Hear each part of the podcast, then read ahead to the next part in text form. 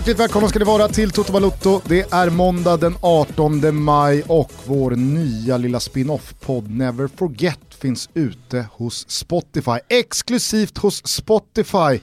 Då vet jag att Thomas Wilbacher drar lite på smilbanden när eh, puckorna där ute skriver. Så inte podcaster alltså?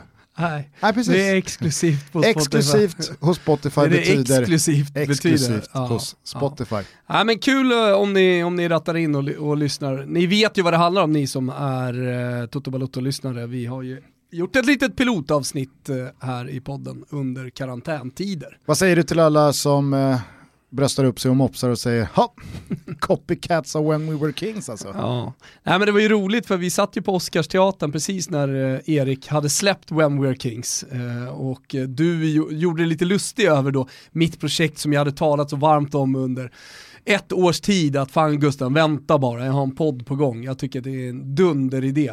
20 korta minuter, en härlig, rolig, spännande, intressant fotbollsberättelse om en spelare, en person eller ett öde, en klubb eller vad det nu kan vara. Och så dundrar han ut då, When We Were King, så gjorde, gjorde vi oss lustiga över det och Erik skrattade ju med såklart också. Ja, så att, nej, men det här är legat i att, pipen. eh, jag vill minnas att eh, dagen då han släppte When We Were Kings, det var ju också så här, helt oannonserat, bara Mm. kom ju från en dag till en annan.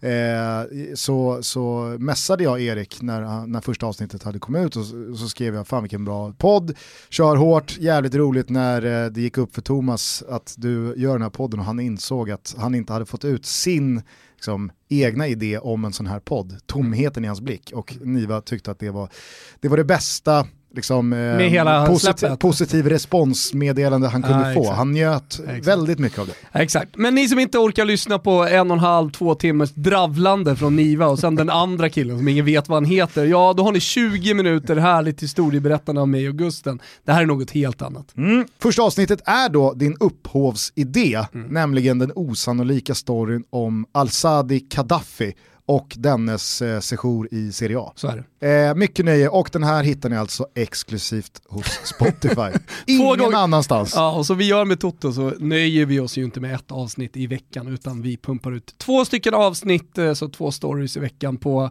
torsdag är det Gusten som berättar en historia för mig. Mm. Så det, det ska bli kul Gusten, att höra vad du har fiskat fram. Ja, verkligen. Det är bara eh, luta dig tillbaks och spetsa öronen. Men det om det. Det har spelats fotboll i helgen och inte vilken fotboll som helst utan eh, Bundesliga blev ju första stora liga ut igen.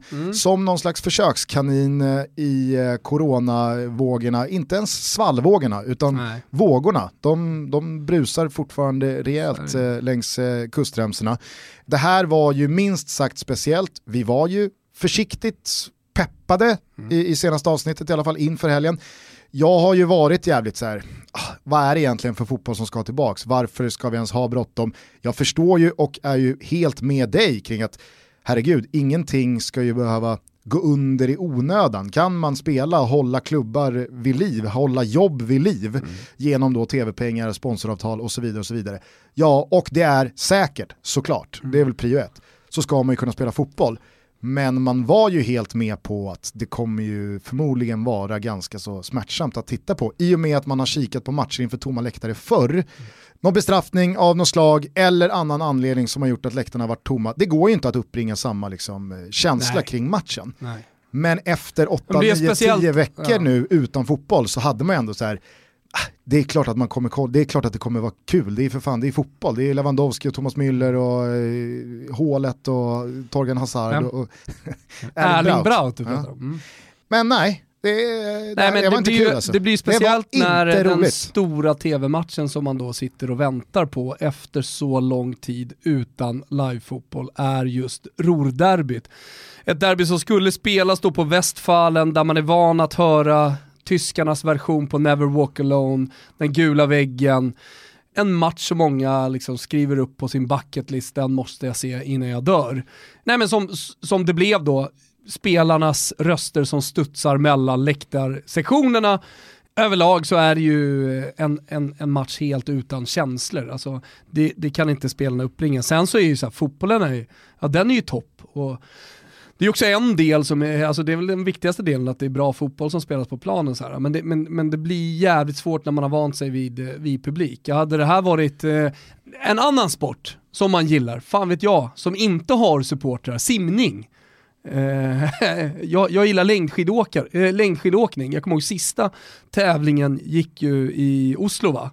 Eh, och eh, där utanför Oslo där man åker skidor utan publik. Men det tänkte man ju inte på. För att du ser ju närbilder på när skidåkarna liksom, eh, far fram.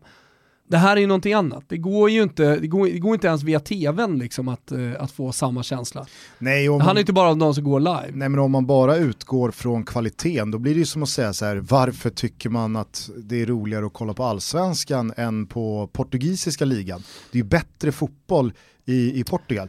Jo, fast man har inte relationen, man har inte eh, passionen närvarande, man har inte... Nej, det är svårt det, att relatera. Ja men alltså det, det som kittlar alla andra mjuka värden, allting mäts ju inte i hur bra fotbollsspelarna Nej. på plan är. Sen är det klart att det hjälper en del, visst, det, det, det är klart att det, det är häftigt att se Erling Braut Alltså vilken jävla mm. nia det är. Mm. det är äh, han är någonting alldeles, alldeles speciellt. Ja, men det, och det, är ju se... såklart att då, då pirrar det till lite i pungen som Adam Nilsson sa när han sätter den där, den där bollen. Det, det är ju, och det har någonting, själva fotbollsspelet. Men det räcker inte, för Nej. mig i alla fall, för att jag ska gå igång på det. Nej. Jag kommer sitta där och kolla, självklart, precis som alla andra. Men jag går inte igång på för, inför studion, eh, mellansnacket och eftersnacket. Det går inte, det känns lite fejkat och påtvingat och det känns som att man försöker måla upp någonting som egentligen inte Fast finns. Fast jag, jag kan, samtidigt tycka att det är ju det som jag hade liksom lätt att ta till mig. Ty det var det som var mest likt hur det brukar vara. Absolut. Alltså Ola men och Åslund och känns, Niva. Jag vet men ändå och... känns det lite som att man pratar om någonting som inte riktigt finns. Nej, men fast, fast det, det behöver väl ingen Såhär, heller låtsas om. Nu gör vi en pilotstudio på, ungefär som man torrkommenterar, alltså, det kanske inte alla lyssnare känner till men kommentatorer tränar ju på att kommentera, speciellt nya kommentatorer, genom att liksom torrkommentera en match. Det här kändes som att man sände torrkommenteringen. Ja. För, mig, för mig kändes det som Jag det. tycker ändå att de försökte inte liksom låtsas om att allt var som Absolut. vanligt. Och det är det jag menar ju. Kejsarens nya kläder och, och, han är egentligen naken. Jag fick inte, det, det var ändå, jag tyckte det var liksom, de, de gjorde det bästa utifrån förutsättningarna. De jävligt det var ingen såg, och deppiga alltså. eh, förutsättningarna. Jag hade ju betydligt svårare att tycka att fotbollen och det som liksom kom ut från arenan på plan, att det var värt att kolla på. Jag kollade Union Berlin, Bayern München mm. igår. Mm. Och då, då, var det verkligen, alltså, det, det, är en sak att stänga av eh, Rorderbyt med 20 kvar för att matchen var avgjord. Här var det ju bara ett mål som, som skilde åt. Ändå och det är ligatitel ändå ja, som Bayern krigar. Äh, äh, det, jag stängde av. Jag stängde av i 65. Mm. Tack, mm. tack och hej.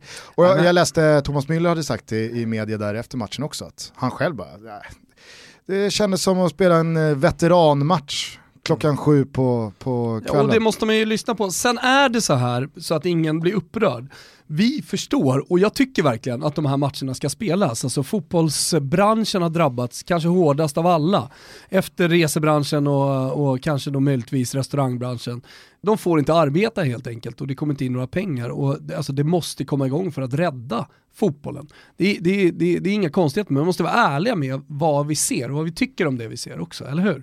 Ja det tycker jag verkligen, annars så... Alltså, ja men det var många som missförstod mig när jag sa vad är det för jävla skit egentligen det här? Jo, men man... Det är svårt att kolla. Jo, men, alltså så här, jag tycker att fotbollen ska spelas, men det är, det är piss mm. det, det jag ser. Och man kan ju hålla två bollar i luften samtidigt. Ja, man och man. Vem pratar du om? 3% av jordens befolkning kan ja, ju hålla ja. två bollar i luften samtidigt. Mitt kommentarsfält kunde inte göra det. Det är väl i alla fall det och man det måste göra här. Det... För att även, även fast man eh, tycker att det här är en usel kopia av sig själv, det är, det är, bara, det är, det är inte ens en skugga, det är en, mm. en, smula av vad fotbollen ska vara. Alltså den här tiden på året ska det ju vara de mest maxade ligaavslutningarna. Det ska vara allsvenska eh, stormatcher med packade läktare för att liksom, nu har den svenska säsongen kommit igång mm. och vi skulle närma oss ett fotbolls-EM. Alltså, allting ska ju stå i Zenit just nu. Mm. Istället får man Union Berlin inför tomma läktare mm. och Sebastian Andersson kommer inte ens till spel. Alltså, det, Varför jävlar, vad jag spel? fick, ja, jävlar vad jag fick låtsas i, igår. Alltså att så här, oh, men, fan, oh, kom igen nu. Då bra lir, tänkte Ja, ja. Nej, men eh, liksom Rebban sitter bredvid så här, måste, ska vi verkligen se? Ja, ja vi ska se klart. Vi ska se klart här. Men nej, det gick tyvärr inte. Nej, nej, men det är Samtidigt svårt. Men... som man då, precis som du är inne på, måste kunna konstatera att ja, det är en nödvändighet. Mm.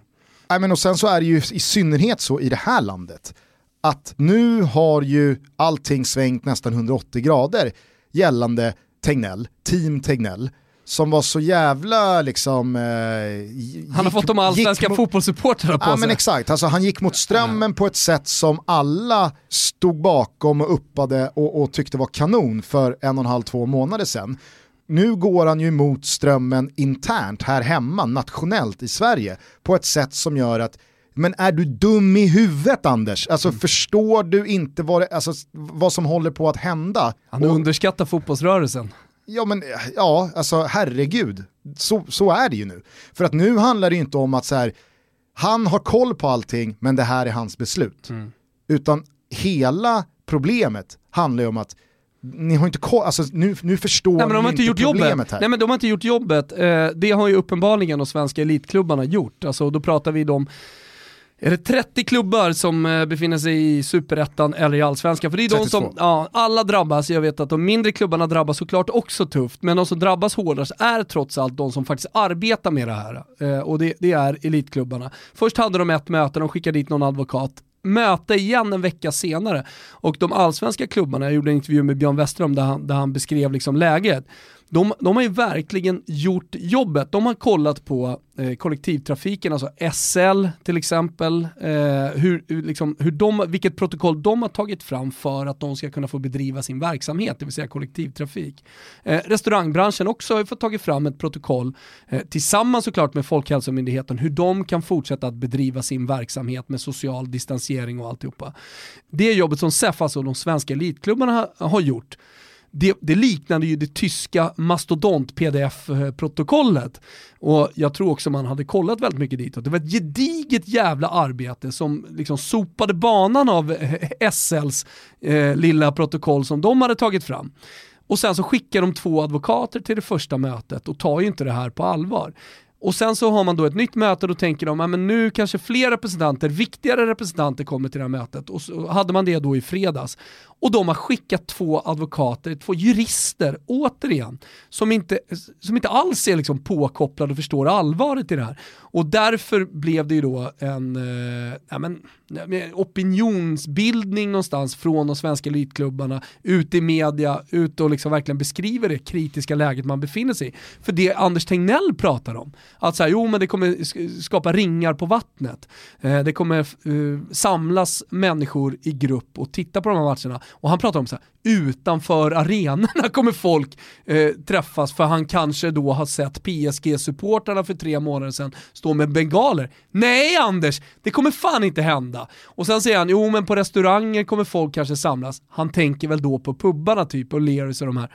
Fast de har ju sitt protokoll att förhålla sig till. Mm.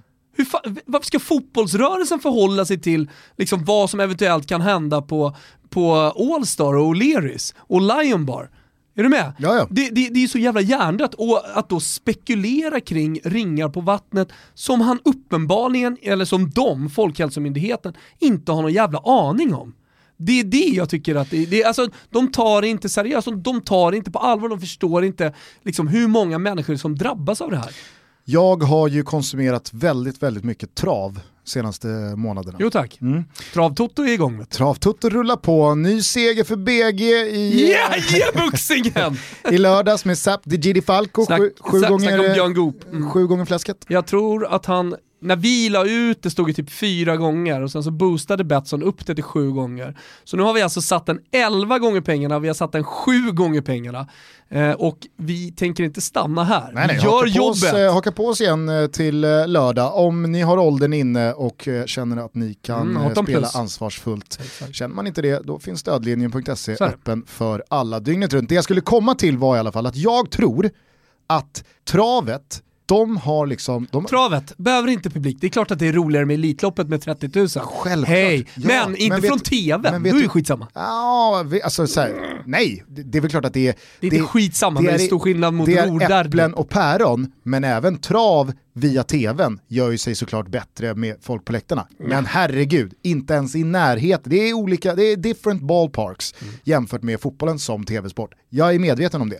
Det jag däremot tycker är jävligt intressant vad gäller travet kontra då fotbollen och övriga idrottsrörelsen, det är att en tävlingsdag som i lördags på Mantorp, ska vi säga att det är 150-200 hästar på plats för att köra loppen? Alltså säg att det är 12-13 lopp med, vet du bättre än mig. ja, du har kuskar, du har tränare, du har skötare, du har ägare, Eh, TV4 sänder, de har reportrar på plats som kan göra intervjuer med eh, Daniel Redén eller eh, Björn Goop eller vem det nu är som... Massa plastpåsar runt micken men som när ja, Haaland de, alltså, såhär, de gör det kanon. Det är med bom och det är liksom, eh, plastskydd på mickar och så vidare. Ja absolut. Jag menar bara att så här, de får ut intervjuer med de aktiva från stallbacken och så vidare.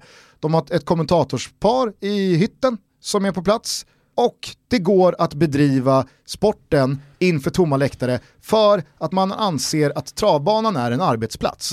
Jag tror att de har liksom inte, alltså det travet gjorde bra med facit i hand, eller helt rätt, var att de så här, vi stänger ner för publik, men vi alltså, sen kör vi på. Vi, Ja, vi frågar inte om lov. Nej, nej, jag tror du har helt rätt. För fotbollen, Vi förhåller oss till 50 personer. Ja, exakt, då Ja. var det 50. Ja. Men sen så är ju det på liksom vissa ytor. Mm. En travbana, visst den är större än en fotbollsplan, men inte jättemycket större vad gäller en Du, hel du arena. menar att du kan dela upp liksom eh, stallbacken, där är det max 50 och sen så har du ute på Ja. ja. fältet, eller på, säga, på travbanan, ja, där är det max 50. Och så har du lite kamerapersonal och du har någon, eh, ja men, alltså, Ja, men sen Tele2 Arena, någon, då kan du ju också dela liksom. upp. Liksom. Ja, jag säger bara att hade fotbollen liksom så här, hade fotbollen likt travet förhållit sig till att okej, ingen publik, men alltså det här är våra jobb, Mm. det här är vår arbetsplats, vi måste jobba.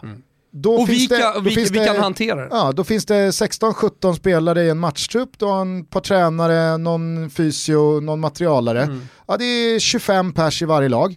Ja, då har du 50 man. Du har eh, lite arenapersonal som är där för att eh, öppna och släcka och låsa. Och sen så har du då såklart ett bantat tv-team med någon buss utanför, ett kommentatorspar, Jonas Dahlqvist eh, står på linjen med en bom och kan göra sina intervjuer. Kör på. Alltså så här, jag tror att hade man bara liksom, vi tutar och kör, så får någon gå in och stoppa det här, om det nu är liksom sån jävla katastrof. Nu var det som att så här, vi frågade en person som typ inte vet vem eh, Marcus Albeck är.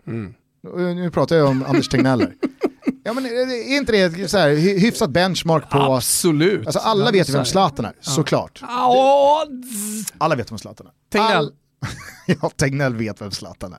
Giesecke vet ju vem Zlatan är, men jag, jag, jag, jag ifrågasätter ändå Tegnell.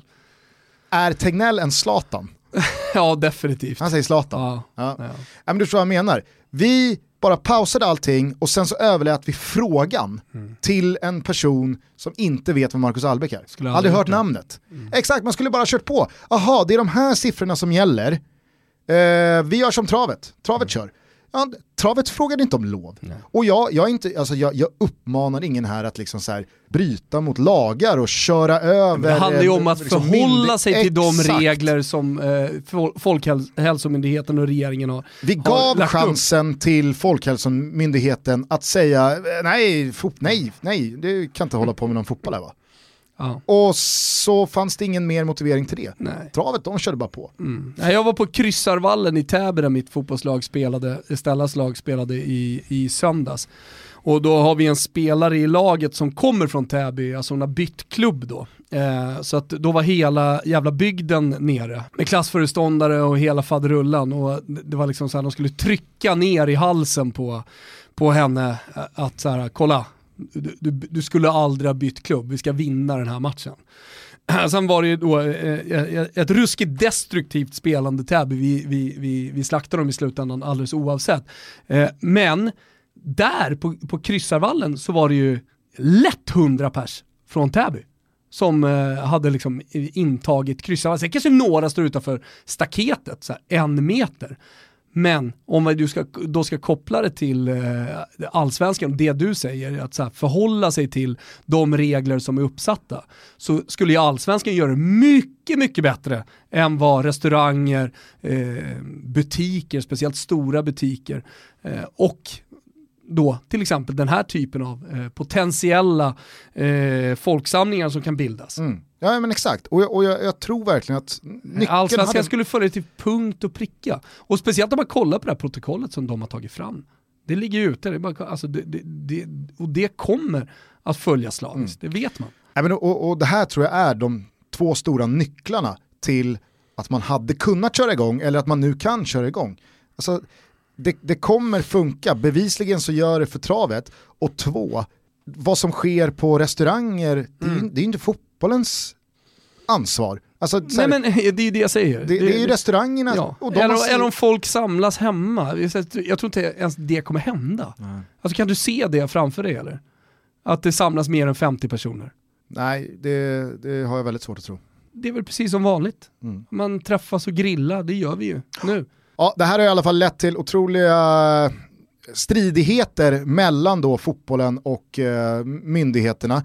Även eh, Riksidrottsförbundets Björn Eriksson, han är i skottgluggen här. Mm. Eh, SEFs eh, Lars-Christer Olsson och Håkan Sjöstrand från förbundet Alltså nu är det ju ett uppskruvat tonläge, nu börjar man ju känna liksom desperationen, nu, nu börjar det bli liksom bråttom. Jag märkte nu det är när, goda råd dyra. Ja, jag märkte det när Björn kom in i intervjun i fredags. Då hade han precis varit då på först mötet med Folkhälsomyndigheten tillsammans med de andra elitklubbarna och sen på ett klubbchefsmöte där de hade suttit och man såg, han hade liksom adrenalin och han satte sig framför den där kameran och bara körde. Mm. Att nu, nu, nu ska vi fan bilda opinion här, det är enda vi kan göra och få folket med oss. Vi hade en representant från Elitfotboll Dam med oss i eh, Fotbollsfredag eh, innan helgen, jag och Olof Lund. Och då blev det ju dessutom, för första gången vill jag i alla fall eh, minnas, att man också började uttala att nej men är vi inte igång innan sista juni, då kommer det inte kunna gå att spela dubbelmöten. Då är enkelserie det enda som återstår. Mm. Och visst, damfotbollen är alltid liksom, den, den offras ju före herrfotbollen. Mm.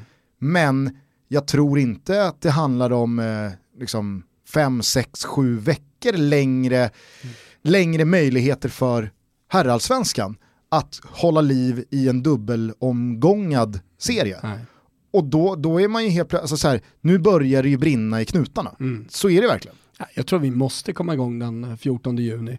Visst, det, det kommer vara utan publik, men, men tv-pengar, det, det är ju den stora grejen här ändå, att tv-pengar från Discovery ska betalas ut för herrfotbollen. Och utan de pengarna då kommer klubbar börja få det tufft där i mitten på juni att, att fortsätta bedriva sin verksamhet. Nej, för tv-tittarna skulle det nog inte vara några större fel på, även fast det är eh, soliga sommardagar och man kanske vill vara ute och det är ett nerköp att sitta hemma och kolla på en tv snarare än att stå på läktaren. Mm. Så är det fortfarande matcher man vill se, kolla bara på siffrorna i Tyskland, det var väl eh, tittarrekord på tittarrekord i princip för varje match som spelades eh, under, under hela helgen. Så där tror jag också, det, alltså, där tror jag också att det finns ett jävla incitament från Discoverys håll att mm. det här kommer, det kommer flyga, det kommer funka för deras, för deras skull så är det så är det kanon att ja, komma igång. Ja, definitivt. Alltså, de kommer få sina tittare, de kommer få sina abonnenter. Det, det råder det liksom ingen tvivel om. Eh, men, men jag tror att Folkhälsomyndigheten kommer förstå och regeringen kanske får kliva in här också. Eh, för att fotbolls, fotbollsbranschen är nu en jävligt utsatt bransch som är på väg åt helvete. Och då kan man inte, liksom, som faktiskt Folkhälsomyndigheten gör, bunta ihop dem med så kallade sommaraktiviteter. Med varpan? Alltså, ja men inte bara varpan, alltså, vi pratar campingar. Vi, vi, vi pratar minigolf, alltså där ligger svensk elitfotboll just nu hos Folkhälsomyndigheten. Mm. Det är helt otroligt, alltså, fotboll är alltså en sommaraktivitet just nu i deras ögon. Ja, så kan det inte vara, det är en bransch. Säger, det, är det, är folk som arbetar med det här. Jag säger håll er till eh, de eh, rekommendationer och föreskrifter som finns. Kör. Och sen är det bara köra. Kör. Stoppa oss då. Ja. Kom och stoppa oss. Ja. Det, det, det, tror jag är den rätta vägen att gå. Verkligen. För att annars, ja, jag, vet inte, jag vet inte var det här tar vägen annars. Vi är denna vecka sponsrade av Snix. Och vad är då Snix kanske du som lyssnar till det här undrar? Jo, ja, det undrar jag Gusten också. Snix är en app med korta stories man läser och lyssnar på i mobilen. Snix är anpassat för dina 5-10 minuter man har över lite här och där varje dag. Det är olika format och olika typer av innehåll, underhållning var som helst när som helst. Ja, men jag tycker det låter fräscht, just det här 5-10 minuter någonstans. Alltså, allting behöver inte alltid vara en timme, en och en halv timme, lägga undan allting, utan man kanske sitter på muggen, man kanske sitter på tunnelbanan och så har man 5-10 minuter över. Då är Snix-appen att ladda ner. Finns ju både för iPhones och eh, Android-mobiler va? Mm. Men ge mig ett exempel då, vad, vad kan jag hitta hos Snix? Nej, men framförallt så är det ju uppdelat i appen eh, i olika kategorier. Eh, jag läser crime, jag läser on the go, det fattar man ju vad det innebär. Ja, Non-fiction, det är också nytt nu för våren. Horror, gillar du skräck eller Gusten? Blir lite rädd när du ligger där på kammaren och lyssnar. Ja, Får lyssna när det är ljust exakt, ute. Sent på kvällen, sent på kvällen så undviker jag horrorfliken.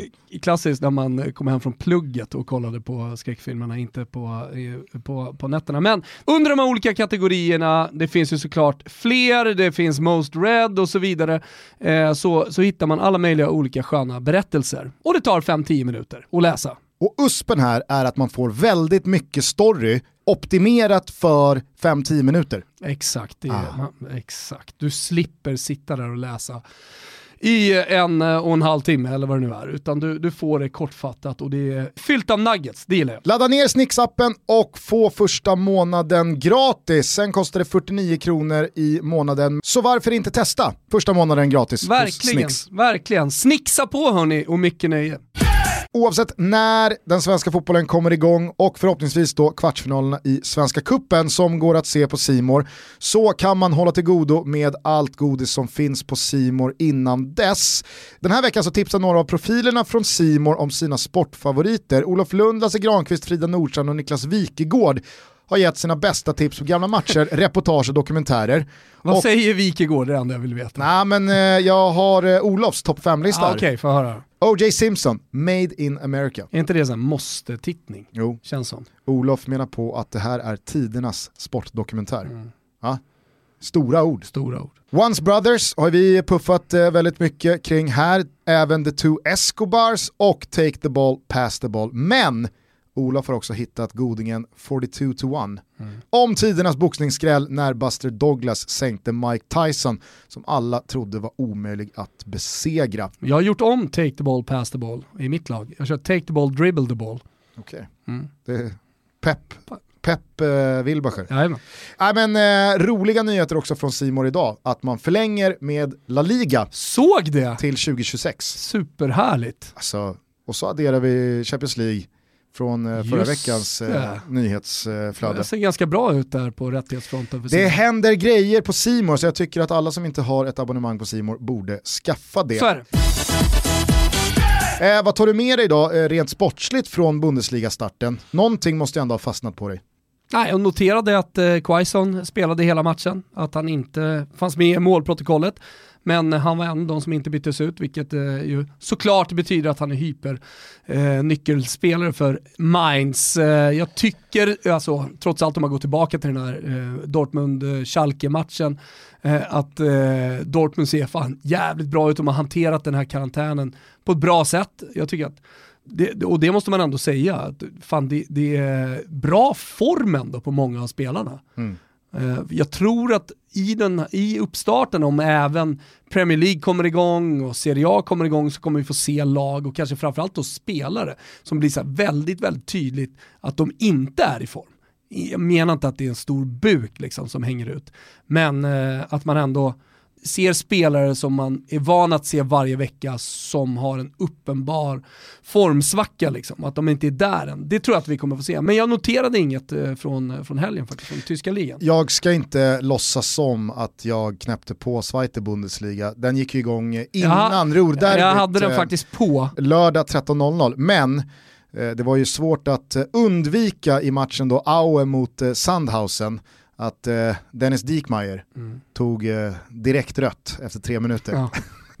Suttit och laddat för den här comebacken, inte spelat fotboll på över tre två månader, nu jävlar kör rött kort. Mm.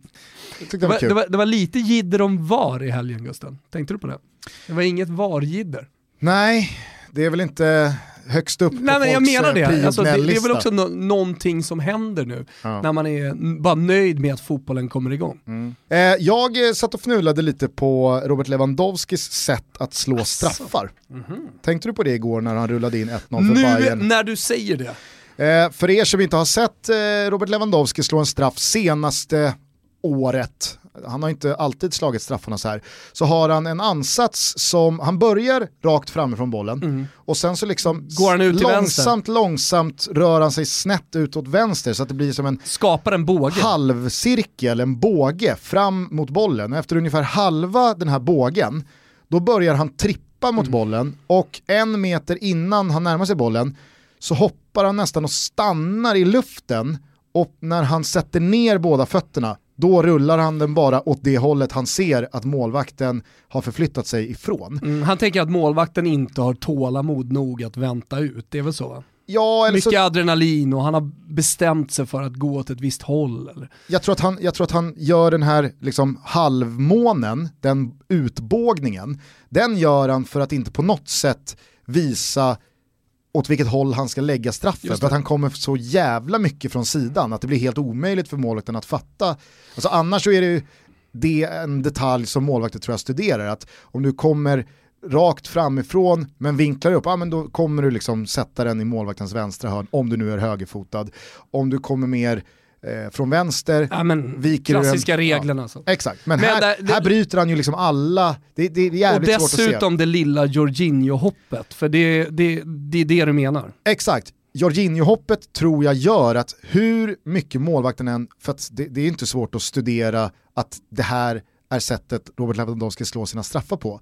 Men jag tror att det blir en reflex även för målvakterna, trots att de vet att jag ska inte röra mig för att det där hoppsatssteget han tar kommer gå så långsamt att jag har tid att se vart han landar. Men det blir den här lilla, lilla reflexen att du måste röra dig åt något håll att man såg nästan det på målvakten i Union Berlin att fan, nu ställde jag mig på högerfoten. Och så ser Lewandowski det, för att han drar den ju inte ute vid stolpen. Nej. Han vet att Han behöver inte. jag behöver bara dra den en meter på sidan för att han har all tyngd här nu på sin högerfot. Det som är med eh, Jorginho och som kommer bli också med Lewandowski, att när de väl missar straffar så ser det fånigt ut. Absolut. Först nästan eh, av, av den här skolans straffläggare var ju Gaiska Mendieta, om du kommer Mm. ihåg. Han hade ju inte bågen, men han hade liksom, han tittade ju bara på målvakten. För att han, han, han vet väl hur man slår till en bredsida ändå. Mm. Och så, han tog inte ett lika tydligt sån här skuttsteg. Men han, han stannade upp Han stannade lite, upp. saktade ner. Exakt, och så bara, han, han dunkade ju aldrig upp den över marken, Nej. utan han rullade ju bara Och sen försökte Simone Zaza ta det till 2.0. Men Ja. blev då till åtlöje för hela världen. Ja, det var, det, exakt, det var en sån här miss som, det ser inte bra ut Och inte nog med att Simone. Simone Zaza gjorde det, så ska även Graziano Pelé in och, och, och liksom göra det ännu värre. Ja. Nej, men just de här, alltså det blir ju väldigt mycket så att de, de som slår sina straffar på det här sättet och helt utelämnar sig till vad man uppfattar Mm. Ja, men det blir ju såklart dråpligt när man väl missar. Thomas Müller har eh, använt lite av samma teknik. Mario Balotelli var ju också någon som ja, kanske inte slog sina straffar på det här sättet, men i alla Han var ju fall... mer nonché. Ja, och han gick ju mer åt att... Snar, fanns inte Målvakten- riktigt någon tanke. Må, ah, fast jag tycker ändå att alltså, gameplanen var ju, målvakten gör första draget, jag sätter vad, andra han? hållet. 24 straffar i rad, Mario Balotelli. Mm. Det var ju till Hesse, Daniel Hesse kom in här till mig och Olen och jinxade bort honom. Mm. Då åkte han ut. Var det inte så att eh, du och Olen hade väldigt stora pengar på ett spel? Mm. Det var väl Milan at the time, eller var det Ja, Inter? Milan var det. Eh, och eh, Hesse kommer in och säger Vi har berättat om det här förut. Jag det vet, men alltså, Balotelli missade ju inte straffen. Nej. Men han sa, jo men Balotelli har ju aldrig missat. Då hade han ju inte, missat på typ 21, Nej. eh, 21 raka Vi straffar. behövde målet. Ja, och Olen blev tokig. Topplocket gick. tokig. Okay. Eh, nej men jag, alltså så här, jag vet inte om jag tycker att sättet Robert Lewandowski slår sina straffar på borde bilda mer skola, eller om det är skönt att att det är en av hundra slår sina straffar så. Men jag tror att det är svårt. Jag tror att det är en konst. Jag tror att det kräver jävligt mycket eh, träning för att komma dit och kunna slå de straffarna på det sättet. Mm. Du måste vara jävligt kylig och du måste ha skallen med det. Och det tror jag att det är jävligt många som faktiskt inte har. Alltså säg till Granen att, hörru vi ska skola om din straffteknik lite. Kolla på Lewandowski, skulle ju aldrig gå. Ronald Koeman hade ju aldrig kunnat slå sina straffar så. Det var tvungen att vara sträckt visst, rätt upp i nättaket. Men jag tänker att i och med att mål man gör, oavsett om det är straff eller inte, har en sån otroligt stor betydelse för ja, men din status som spelare, dina klubbadresser och kontrakt du kan landa. Vi har väl pratat om Klas Ingesson flera gånger när han kommer till Belgien och hans agent mm. säger, ja bara så ni vet så är Klas Ingesson världens bästa straffskytt. Han ska ta straffarna, har aldrig tagit en straff. Blir straff i första matchen, Klabbe blundar och dunkar allt vad han har, ribba in upp i nättaket. Det bara liksom, sen dess så slog han alla straffar resten av karriären, inte i landslaget då men. Eh, och, och, att det där blir liksom, Ja, men Marcus Jonsson, kommer du ihåg, i AIK, ja, Mr 100%. Högerbacken. Ja, men, alltså, han satte sex av sex straffar i AIK en säsong. Mm. Man tänker fortfarande på honom som liksom så här, jävla bra spelare va? Ja. Han, han var han, det var en stabil straffskytt. Ja. Och jag menar bara att i och med att det här som du är inne på borde vara en grej man kan träna sig till. Mm men jag så, tror också att det, det, finns någon slags eh, talang och det sitter i skallen. Ja, och sen så är det såklart svårt att bli straffskytt i de största lagen där de största stjärnorna finns. Messi kommer vara straffskytt, hur jävla bra straffskytt du än är. Ja, målskytten, den som ska vinna skytteligan. Stora stjärnan eller lagkaptenen eller som så här, Totti, Totti satte ju inte alla straffar. Herregud vad han har missat straffar. Otroligt. Eh, men det var ju inget snack, han har missat tre i rad. Upp igen, ja, upp på kusen bara. Eh, men det finns så många lag där det är lite up for grabs. Det viktiga är att det blir mål på straffen mm. och då borde man, tror jag, som spelare Kanske, alltså kanske blir den här liksom, jag sätter 99 av 100 straffar för att man är så jävla duktig på att göra som Lewandowski gör. Att se målvakten dra första draget och bara liksom, jaha du står på vänsterfoten, jag rullar den åt höger. Mm. Alltså, ja, jag vet inte, det, det borde ju gå att träna till sig att bli en av de bästa straffskyttarna i världen. Definitivt. Jag pratar inte om någon liksom så här, du som spelar i Sylvia som lyssnar på det här, ah, det kommer inte bära hela vägen till La Liga bara för att du blir en jävla lethal straffskytt. Men fler spelare på den nivån. Samtidigt, jag tror också att det är en mycket, mycket större talang liksom, att ha, att slå straffar. Och då pratar jag om det liksom mentala. Alltså jag tror att det, det, det, det får förunnat att bli en riktigt bra straffskytt. Jag tror mm. verkligen det. Eh, kommer du ihåg, eh, på tal bara om den här tyska omstarten i förra veckan, att jag var lite, jag var lite småpeppad på hur det kommer se ut när lagen gör mål? Absolut. Vilket magplask. ja. de, de, de brydde sig knappt. Nej. Alltså när Lewandowski gör det här målet, det, det är bara fram lite armbågar ja. mot varandra, man lunkar upp mot mm. egen planhalva, snart Man någon som hade kramat någon och pussat någon på kinden och då ska, då ska det utredas. Mm. Alltså, låt det passera se mellan, ibland måste man se mellan fingrarna. Eh, sen så eh, gjorde ju Dortmund eh, alltså sin, eh, sin, sin, sin, vanliga rutin efter eh, hemmamatcher och gick bort då till Sudtribune och tackade. Men det var ju bara det att den gula väggen var ju helt tom och så fick Erling Braut Haaland frågan om det här efter. Och han svarade så som Haaland svarar. Så som det anstår ett rövhål. Ja, exakt. Här är det. After the final whistle, you and the whole teammates, you were going to the south stand, the famous yellow wall, which was empty today, of course. Uh, why did you do that? Uh, why not? Is it a kind of message you want to send out? Yes. Would you tell us a message? To my fans. To they're our very, fans. They're everything for you and for Borussia Dortmund. It is. Thanks a lot, it was a pleasure to talk to you. Nej, men alltså, så här, säga vad man vill om Hålands sätt att vara i media.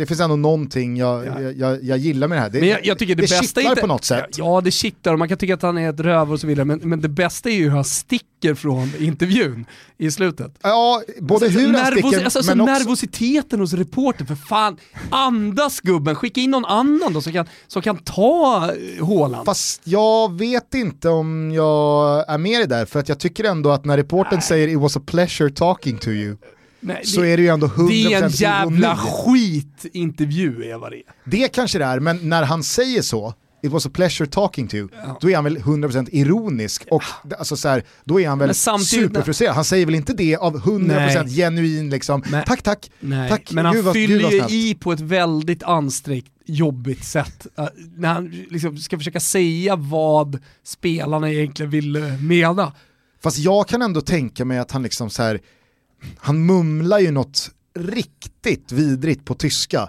en sekund senare. It was a pleasure talking to you. Ja. Eh, Karlsson.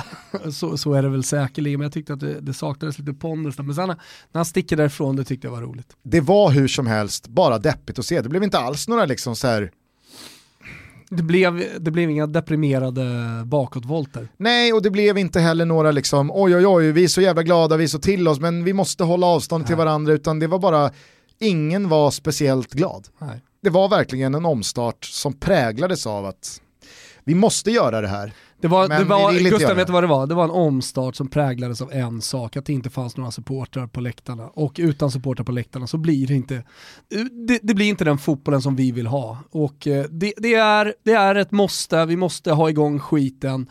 Men eh, det kommer bli jobbigt att se på. Och sen så kanske man vänjer sig, vad fan vet jag, och man kan njuta mer av bara spelet och spänningen för titlar ska delas ut. Men jag kommer ju för alltid att tycka att de här titlarna är liksom coronatitlar på något sätt. Ja det kommer ju såklart bli kommer vara liksom en asterisker precis. Eh, Det var året det var corona. Här. Kära Pepsi-vänner där ute, håller ni i er nu? Sitter ni ner?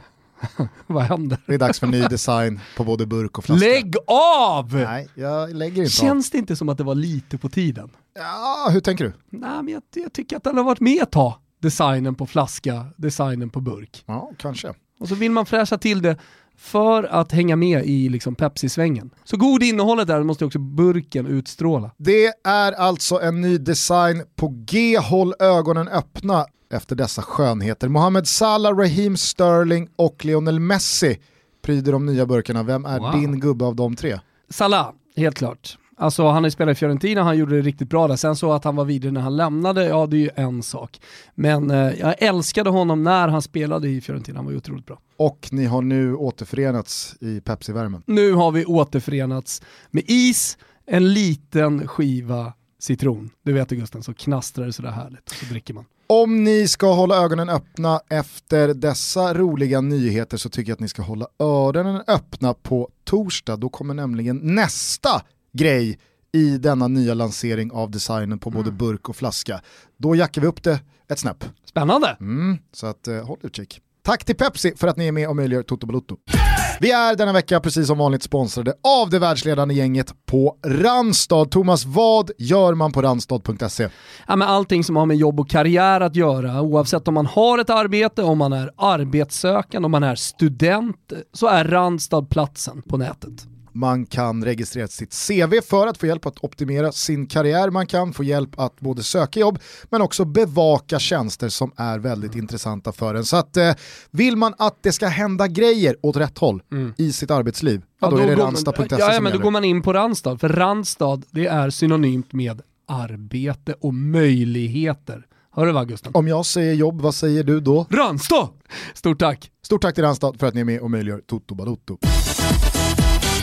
Hörru du, eh, ska vi bara innan vi eh, släcker ner för eh, dagen eh, beröra lite silly season-rykten som ändå Ja! har tornat upp sig. Eh, Alexander Isak pekas ut som Zlatans ersättare i Milan. Mm. Sexigt. Mycket sexigt. Vad, eh, kan Isak du, i eh, Milan-tröjan. vad kan du fylla på Nej, med om det det, här? är tidigt rykte. Alltså det är tidiga spekulationer skulle jag snarare säga. Men bara att han nämns, det tycker jag, är, tycker jag är härligt. Det har ju varit mycket Real Madrid och Barcelona innan. Jag har ingen aning om han är redo att ta det steget. Alltså den spelaren som du och jag såg eh, på Anoeta, liksom, som kom in och eh, verkligen dominerade eh, och det blev så tydlig skillnad eh, när han kom in. Och hans stora spel, hans sätt att äga en fotbollsplan och en läktare på liksom, talar för att han faktiskt har redan nu i en stor klubb att göra. Eh, Men det beror ju på Milans ambitioner. Alltså han, kom ju, han skulle ju i sommar komma till en liksom, skitklubb, ursäkta, men alltså, man vet ju inte vartåt det Milan, Milan ska. Jag tycker att Rangnick på ett sätt låter som en ett bra beslut och liksom rätt väg att gå. Han har garanti gjort bra, på Rangnick. Ja, men, eh, exakt, det är garanti på, på Rangnick. Men å andra sidan så har det inte direkt varit garanti på Milan det senaste decenniet. Så, så att det är klart det finns någon slags chansningsmoment i det där också. Men, Jo, men så här, man har ju också vad gått på stjärna, helt se- fel hästar. jag, jag gör 23-24 mål i Milan. Ja men helvete, det är en av världens största klubbar fortfarande. Mm. Sen är det inte en av världens rikaste klubbar idag. Men om han är- är den spelaren som kanske får Milan att lyfta sig, då kommer han ju bli historisk. Skulle det vara så att han landar i Milan så är det ju då för att Zlatan har lämnat och om man nu eh, tror eh, italiensk media så är det ett favorit på att det blir Hammarby. Bologna nämns som ett utmanaralternativ. Nej, det är Senisa Mihailovic som nämner att det är... Jo, absolut. Nej, men jag, jag hörde då, det är väl Sabatini va, som är sportchef i Bologna. Mm. Eh, var ute och sa det att ja, skulle det, alltså, så här, vi, har, vi har inte råd att matcha Milans förslag gentemot Zlatan. Skulle det vara så att Zlatan på något sätt överväger att gå till Bologna, då är det för att han gillar Sinisa och gör det av vänskap. Då, Exakt. då, då är det men det liksom- var, ju, det, var ju, det var ju det det snackades om innan också. Jag kommer ihåg jag var med i efter fem och pratade om Zlatan och eh, då, då kom Bologna, eller jag tog upp Bologna som ett alternativ och nämnde det. Det är bara för hans vänskap med Sinisa Mihailovic. Mm. Men jag tror inte att Zlatan väljer liksom av dels vänskapen till eh, Sinisa eller för att han har varit cancersjuk. Utan han kommer välja nästa klubb liksom av andra anledningar och då finns det mer som talar för Milan och det blev ju Milan i slutändan. Det är hans klubb i Italien. Men att det här... ISBN sa det. Ja, säger de det? Precis. Nej, ISBN sa det väl redan i november. Eh, men jag tror jag var med tidigare. Skitsamma, ISBN de ska man lyssna på. Det har du helt rätt i, jag förstår din poäng Gusten. Men nu, Mm. om han nu då går för ett sista kontrakt och sådär, tycker jag fan Bologna är ett eh, alternativ. Eh, man kunde i förra veckan eh, höra Jesper Jansson för första gången ordagrant liksom prata om Zlatan till Bayern. Tidigare så har det varit både från Jesper Jansson och övrigt Hammarby-folk liksom att vi, vi, vi vill inte ens spekulera i det. Skulle det vara möjligt på något sätt, då får det komma från... Alltså det har ju man varit har- väldigt man har mycket liksom verkligen- så här, ingen har ju, ingen, alltså alla har ju tassat på tå Mm. runt att liksom på något sätt säga någonting som är lite för nära ja eller nej. Ja men det är Zlatans rules. Men eh, Disco, Daniel Kristoffersson, han fick ut det här eh, från Jesper Jansson förra veckan. Och Alltså, det var ju är såklart Disco- är Disco- strategiskt. alltså, är- från, det, det, jag, jag, är helt, jag är helt övertygad om att Jesper Jansson råkade inte försäga sig eller oj, det, det gled ut, utan att det kommer just nu, strategiskt i den här tiden. Kommer Serie A igång igen, vad händer? Ja, oavsett om det kommer igång igen eller inte så är Zlatan i ett läge där han måste tänka på vad som händer efter juli. Nej, det är, Ja, men han är i ett hyfsat prekärt läge trots allt Zlatan. 60% eh, var väl bedömningen från Gazzetta dello Sport Mm. eh, i, i Hammarbys Det- favör. Exakt. Så att, nej, det börjar ju verkligen doftar Bayern. Jo, nej men alltså han är ju, som jag sa, i ett prekärt läge i och med att karriären är på väg att ta slut. Det finns inte så många anbud från andra klubbar. Han kommer inte att åka till en annan världsdel. Det blir inte Kina, det blir inte Saudiarabien, det blir absolut inte MLS igen. Så att det enda som är intressant det är ju klubbar i toppligorna som eventuellt då skulle vara intresserade av Zlatan. Men precis som eh, Gazzetta dello Sport mycket riktigt skriver så handlar det ju om ett livsbeslut för Zlatan också. Och är det någonting som familjen har varit tydlig med, det är alltid snack om Helena och familjen, vad vill de vara, vad vill de inte vara? Och det skulle då ha varit en anledning till att de åkte till LA. Jag tror inte det. Jag tror, jag tror att Helena hela tiden, precis så som det är nu, familjen, de vill vara i Stockholm. Och eh, det har ju blivit så jävla tydligt under den här månaden som det har varit nedstängt, eller två månader som det har varit nedstängt, att, att de trivs här och att det är här de vill vara. Och därför har Hammarby blivit så jävla starkt. Och, och möjligheten att han ska åka dit efter alla träningar och allting har också blivit mycket större. Ja, det blir eh, spännande att eh, följa de eh, fortsatta snackisarna kring Zlatan här nu i veckan när det ska börja tränas eh, med eh, Milan igen. En sista grej bara på Silly-fronten, eh, det är ju det här med Pjanic till eh, Barca. Och även om det är liksom så här, Det, det, det, grejen här är inte Pjanic till Barca, Barca, jag vill bara säga det. Jag ska säga vad grejen är när du är klar. jaha vad är grejen? Nej, fortsätt du. Ja, nej men jag, alltså, för mig, nu är det ju liksom så här, ja, Semedo till Juve och det snackas om Artur eh, ska vara en del av det. Du För mig, missar fortfarande grejen, fortsätt du. för mig är fortfarande den stora grejen här, Pjanic. Det är en sån jävla bra spelare och jag tror att det är en spelare som hade, han hade, han hade, mm, han hade tagit det sista steget i Barca. Det tror jag, Eh, definitivt. Men det sjuka är, du nämner ju lite spelare som skulle kunna ingå i den här affären, eller hur? Du missar ju den mest anmärkningsvärda spelaren som ryktas vara en del av hela den här värvningskarusellen, transferkarusellen. Och det är ju- det är ju De Chilio. För, Ja. att, eh, för att i då eh, bytet, Semedo nämner du, då skulle gå över till Euro, men då, då måste ju Barca täcka upp det på något sätt. Och då ska ju då De Chilio gå till Barcelona. Mm. Så vi pratar alltså Milan, vi pratar Juve och vi pratar Barcelona på den karriären. Och det, för den begränsade fotbollsspelaren som De Chilio är, är ju extremt anmärkningsvärt. Ja, det Alltså, kan du se honom? Tänk, det, det sjuka är att han kommer ju spela där ute till höger. De kommer ju lira De Chilio. Ja, ja. Nej, men, eh, så, så här, han har ju flaxet att få en, en långtidsskada. Och vet du vad det är då? Då finns det hopp för alla. För dig och dig och dig och du som lyssnar på den här podcasten. Som spelar i Sylvia. Hoppet lever! Exakt. Alltså ytterbackar. Antingen så är du Marcello eller Roberto Carlos och du har någonting extra. Ehm, Trent Alexander-Arnold, du har foten liksom. Eller så är det bara en ytterback och då kan du komma hur jävla långt som helst. Ja, men slå på det jag pratade om tidigare, om straffläggning. ah, Du är ytterback och du sätter, sätter 99 av 100 straffar. ja. Då, sky is the limit. Hur bra är egentligen Micke Lustig?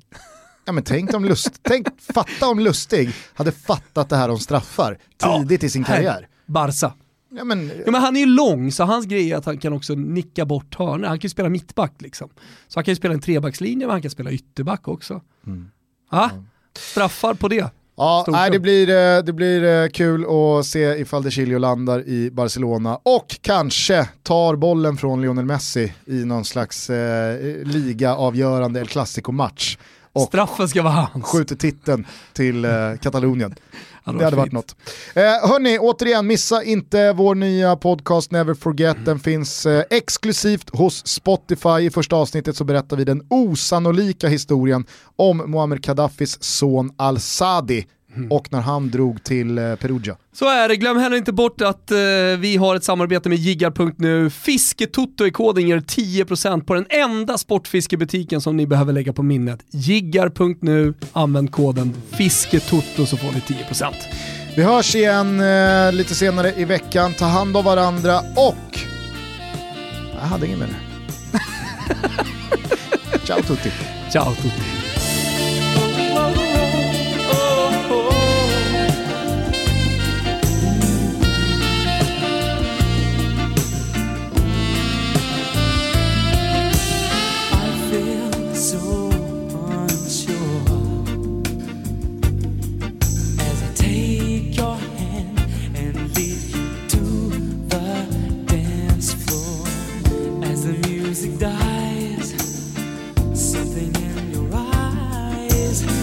calls to mind a silver screen and all its sad goodbye.